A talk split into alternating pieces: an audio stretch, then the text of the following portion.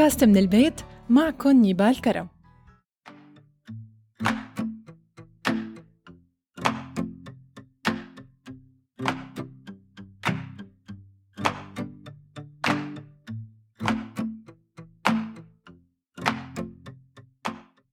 مرحبا. من أواخر 2016 بلشنا نسمع كلمة نمط حياة أو lifestyle بشكل كبير. وصرنا نشوفها عند الناس متجسدة بتفاصيل يومية منشورة على صفحات ومواقع التواصل الاجتماعي. وشوي شوي صرنا نعيش مع أشخاص معينين تفاصيل يومهم نتابعهم نتابع نمط حياتهم نشوفهم من لما بيفيقوا الصبح لحتى يناموا. وطبعا هذا من أهم القصص الناجحة لشهرة شخص لأن الناس بطبعهم بيحبوا يشوفوا غيرهم كيف عم يمضي وقته ولأن نحن بطبعنا فضوليين. فيا منتفرج لنقول إنه نحن أحسن أو منتفرج ومنحاول نقلد. نقلد شو؟ نقلد طريقة اللبس طريقة الحكي طريقة الحياة والسهرات الصور الأكل شو ناكل وشو لا. وأكيد كل البنات بدون استثناء جبنا منتجات عناية بالبشرة أو مكياج أو تجميل لأنه شفنا حدا منوثق فيه ومنتابعه ومنحب طريقة حياته بيستعملها. مو لأننا اقتنعنا بالمنتج لا. لمجرد أنه عاجبنا نمط حياة هذا الشخص. لهيك نحن من جوا منحب نعمل الشيء يلي عم يعمله وبما أنه صار الإعلان رائج بهذا الوقت فصار التقليد مجمرك بمعنى فيك تقلد بصوت عالي وإنت رافع راسك إنك عم تجيب منتجات فلان طيب السؤال نمط الحياة هل قد صعب؟ لا ليش ما منشوف شو بيلبق علينا وبيتناسب مع وضعنا ونعمل نمط حياة خاص فينا؟ أكيد أنا ما عم ألغي الصفحات والناس يلي عم تقدم محتوى مهم وقيم بس عم حاول أعطي أفكار ليصير عندك وعندك نمط حياة خاص فيك ووقتها ممكن تاخد أفكار مهمة من عند حدا وتضيفها على نمطك الخاص ليرفعك أكتر كيف؟ هذا موضوع حلقتنا لليوم خلونا نبدأ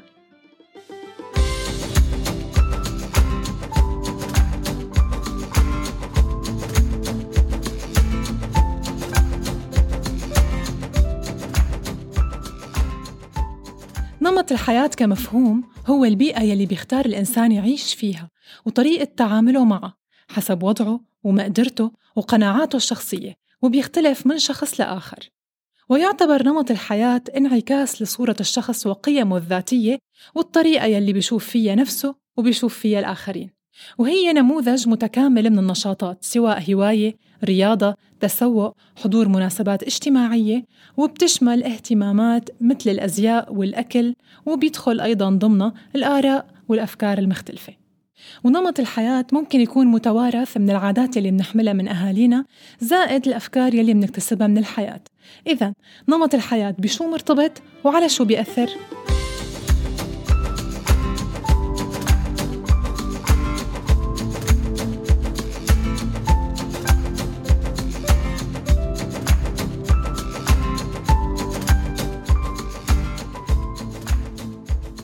بيرتبط نمط الحياة بعوامل متعددة. واحد العلاقات يلي اكتسبناها من أسرتنا هي بتأثر فينا طوال حياتنا وممكن ما نقدر نغيرها حتى لو حاولنا. اثنين المال يلي بنملكه وتأثيره على خياراتنا. ثلاثة عملنا أو شغلنا طبيعته مكانه وقته وصعوبته. أربعة المكان يلي منعيش فيه سواء باختيارنا أو مجبورين. خمسة الصحة العامل الأهم والأكثر تأثير على نمط حياتنا. وصدقا بيجي يوم ورح نتأكد أنه الصحة الجسدية أهم استثمار بنفسك وباب لكل نجاح آخر. ستة الثقافة السائدة بالمجتمع حواليك. أفكارهم، عاداتهم، شو الصح عندهم وشو الغلط. سبعة خبراتنا الذاتية. ثقافتنا الخاصة أفكارنا ومبادئنا.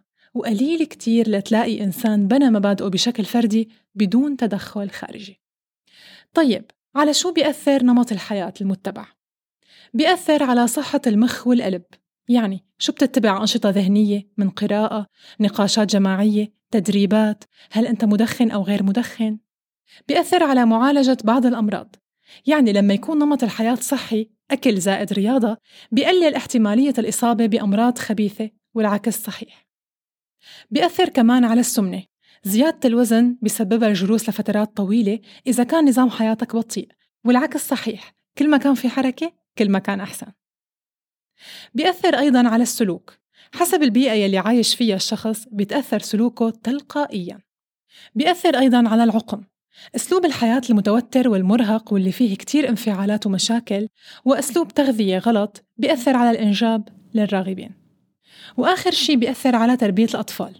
نمط حياتك بينتقل لأولادك بشكل تلقائي لأنه طفل بيتعلم بالتقليد فهو رح يقلد تصرفاتك حتى لو قد ما حاولت تربيه بطريقة مغايرة. يعني ما فيك تمنعه عن السكر إذا أنت بتاكل حلو ولا فيك تمنعه عن الموبايل إذا أنت ما بتقرأ بكل بساطة.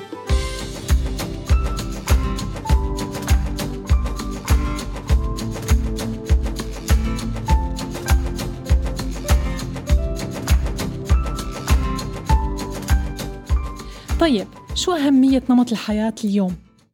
اليوم بعصر التسويق العادي والإلكتروني أهم خطوة بتقوم فيها الشركات الكبرى أو المحلات التجارية أو الشخص يلي عنده شغل خاص هي دراسة سلوك المستهلك قدرته المادية مكان وجوده مجتمعه فهم نمط حياته هاد كله بيساعد المنتج على صناعة المنتج وتسويقه بما يتناسب مع رغبات وحاجات المستهلك لهيك هذا المفهوم مهم اليوم بزمن عم يزيد فيه التنافس يومياً. وفي أمثلة كتير حلوة عن الموضوع. آن فيشمان رئيس أحد الشركات التسويقية في نيويورك بيقول الموجة الإعلانية المقبلة المستهلك هو رح يحركها. لهيك تقسيم الجيل لمجموعات كتير مهم. وبيقول إنه الخصائص العامة ما بتتغير يعني مواقف وأنماط حياة الناس بتضل معهم كل العمر. إذا أنت تملك الدوافع يلي بتحركهم فقط بمعرفتك نمط حياتهم. قديش معرفة نمط الحياة لمجموعة ممكن يسهل على التاجر الربح؟ مثال تاني نيلسون برازم واحدة من الشركات يلي بتهتم بالجمع بين الديموغرافيا وسلوك المستهلكين ونمط حياتهم والبيانات الجغرافية للتعرف عليهم أكثر وفهم أهدافهم. مثلا قسمت فئتين من الناس والمتزوجين يلي بيعيشوا بالمناطق المتحضرة الأثرياء المتعلمين تعليم عالي. عادة هي المجتمعات بتكون ممتلئة بالشقق السكنية المعاصرة والنوادي الرياضية والملابس والمطاعم الفاخرة وسمتها يونغ ديغراتي وفئة تانية متوسطة ريفية بتعيش بمناطق أقل حضارة بتعيش على الصيد والتخييم وسمتهم قلب الأرض. وهي المعلومات كانت مفتاح لإلهم لدخول السوق بقوة.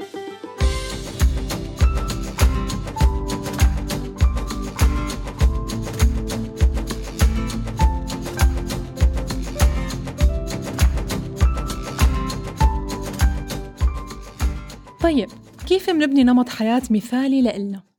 لازم نعرف شي كتير ضروري.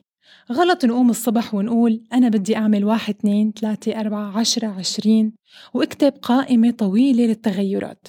لأن خمسة أيام بس وراح الحماس. وحسيت بخوف لأنك طلعت من منطقة راحتك.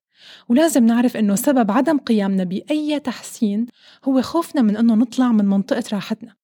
هاي المعلومة من صبية أخذتها اسمها سارة الرفاعي. قالت إنه منطقة الراحة هي الشعور بالأمان والشعور بالتحكم بكل شيء حواليك يعني الروتين اليومي يلي منعيشه ومنرفض نغيره لهيك لازم نطلع على مرحلة تانية لنتعلم ونكتسب مهارات جديدة نتعامل مع المشاكل ما نهرب منها.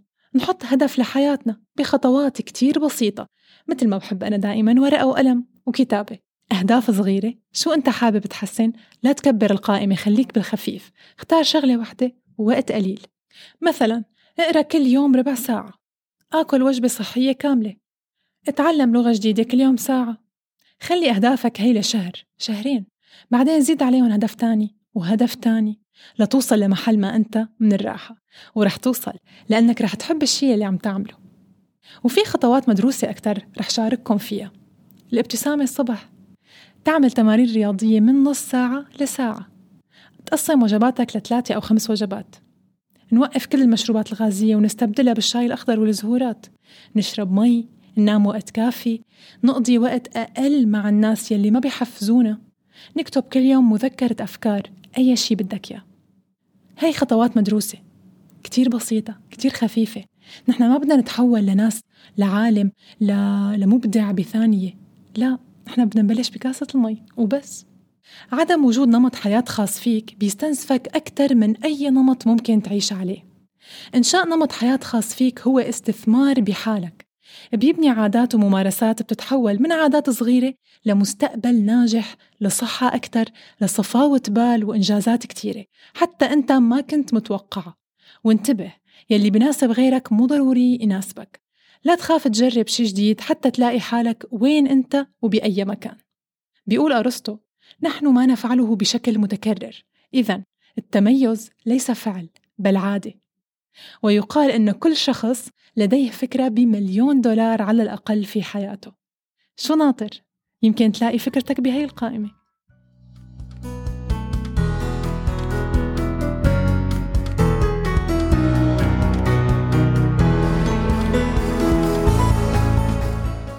الحياة رح تكفي ونحن لازم نكفي معها ولحتى نقدر نمشي لقدام لازم نلبس ثقتنا بحالنا ونزرع بسمة على وجوهنا ومنضل نقول العمر حلو الحياة حلوة ونحن منستاهل بودكاست من البيت كنت معكم نيبال كرم. للقاء قريب وحلقة جديدة. بشوفكن على خير يا رب. bye bye.